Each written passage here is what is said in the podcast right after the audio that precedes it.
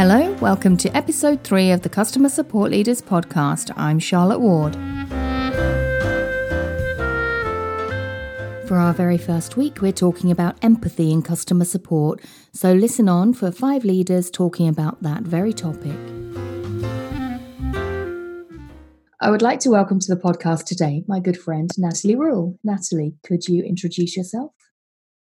Hi Charlotte, my name is Natalie Ruhl and I'm currently the Director of Community Operations at SoundCloud. Cool.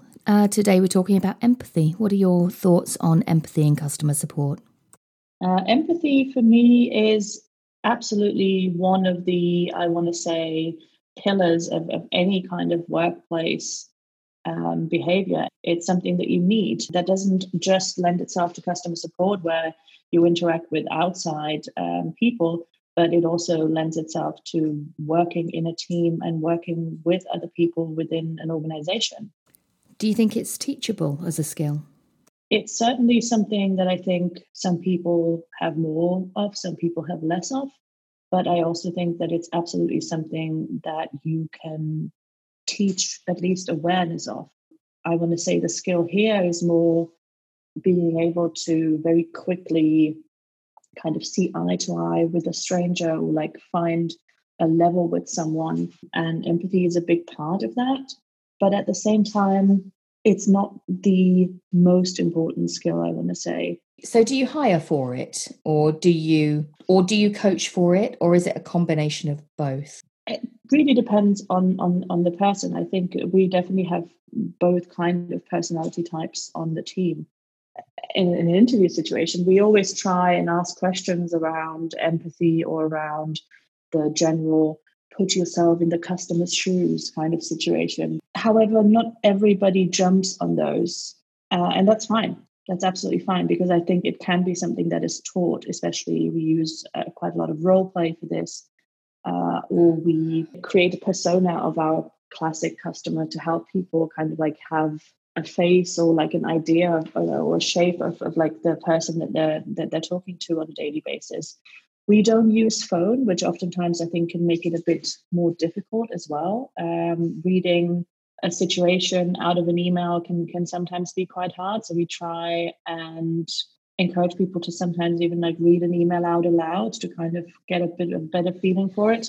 It is something that you learn over time. And it is a great thing to learn, because it's also one of the things I think that is a key skill as you grow from a level 1 agent to grow within support or to even grow outside of support. It's a key skill to have to kind of understand what motivates people and how do people do things, what drives them. But we certainly try and like create this awareness very, very quickly, because I feel it helps out a lot in the very repetitive, sometimes stressful world to know that there is someone that is like picking up on your cues. Empathy can come in so many shapes and forms, and it can sometimes also be too much. You know, the empathy goes a certain length, but then you might not want to empathize too much because it can cloud your judgment, or it might be unhelpful in the situation. Getting too personally involved. And also it's not just about clouding judgment necessarily. It can stop you from coming to a solution and maybe also cross boundaries, you know. Yes, absolutely. Yeah. So I'm interested in what you said there about role play and encouraging people to read out emails and communications aloud to see how they feel. Is that part of the role play that you consider, or do you do more formal exercises? Again, it depends on the kind of person. I don't think we usually do the one where we set someone in a room and we kind of like, let me play the customer now and you be that one, and then we reverse roles to see.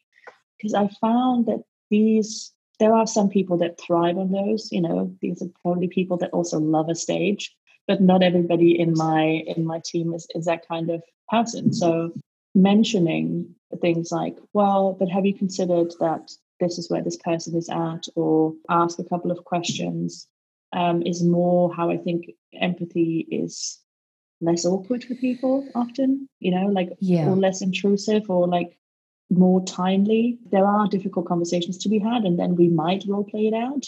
But in the general day to day, oftentimes it's just like, well, I get that this, particular query or ticket you've been getting from this customer seems maybe hilarious to you, or it's like, oh, I do not understand how that customer couldn't solve that problem on their own.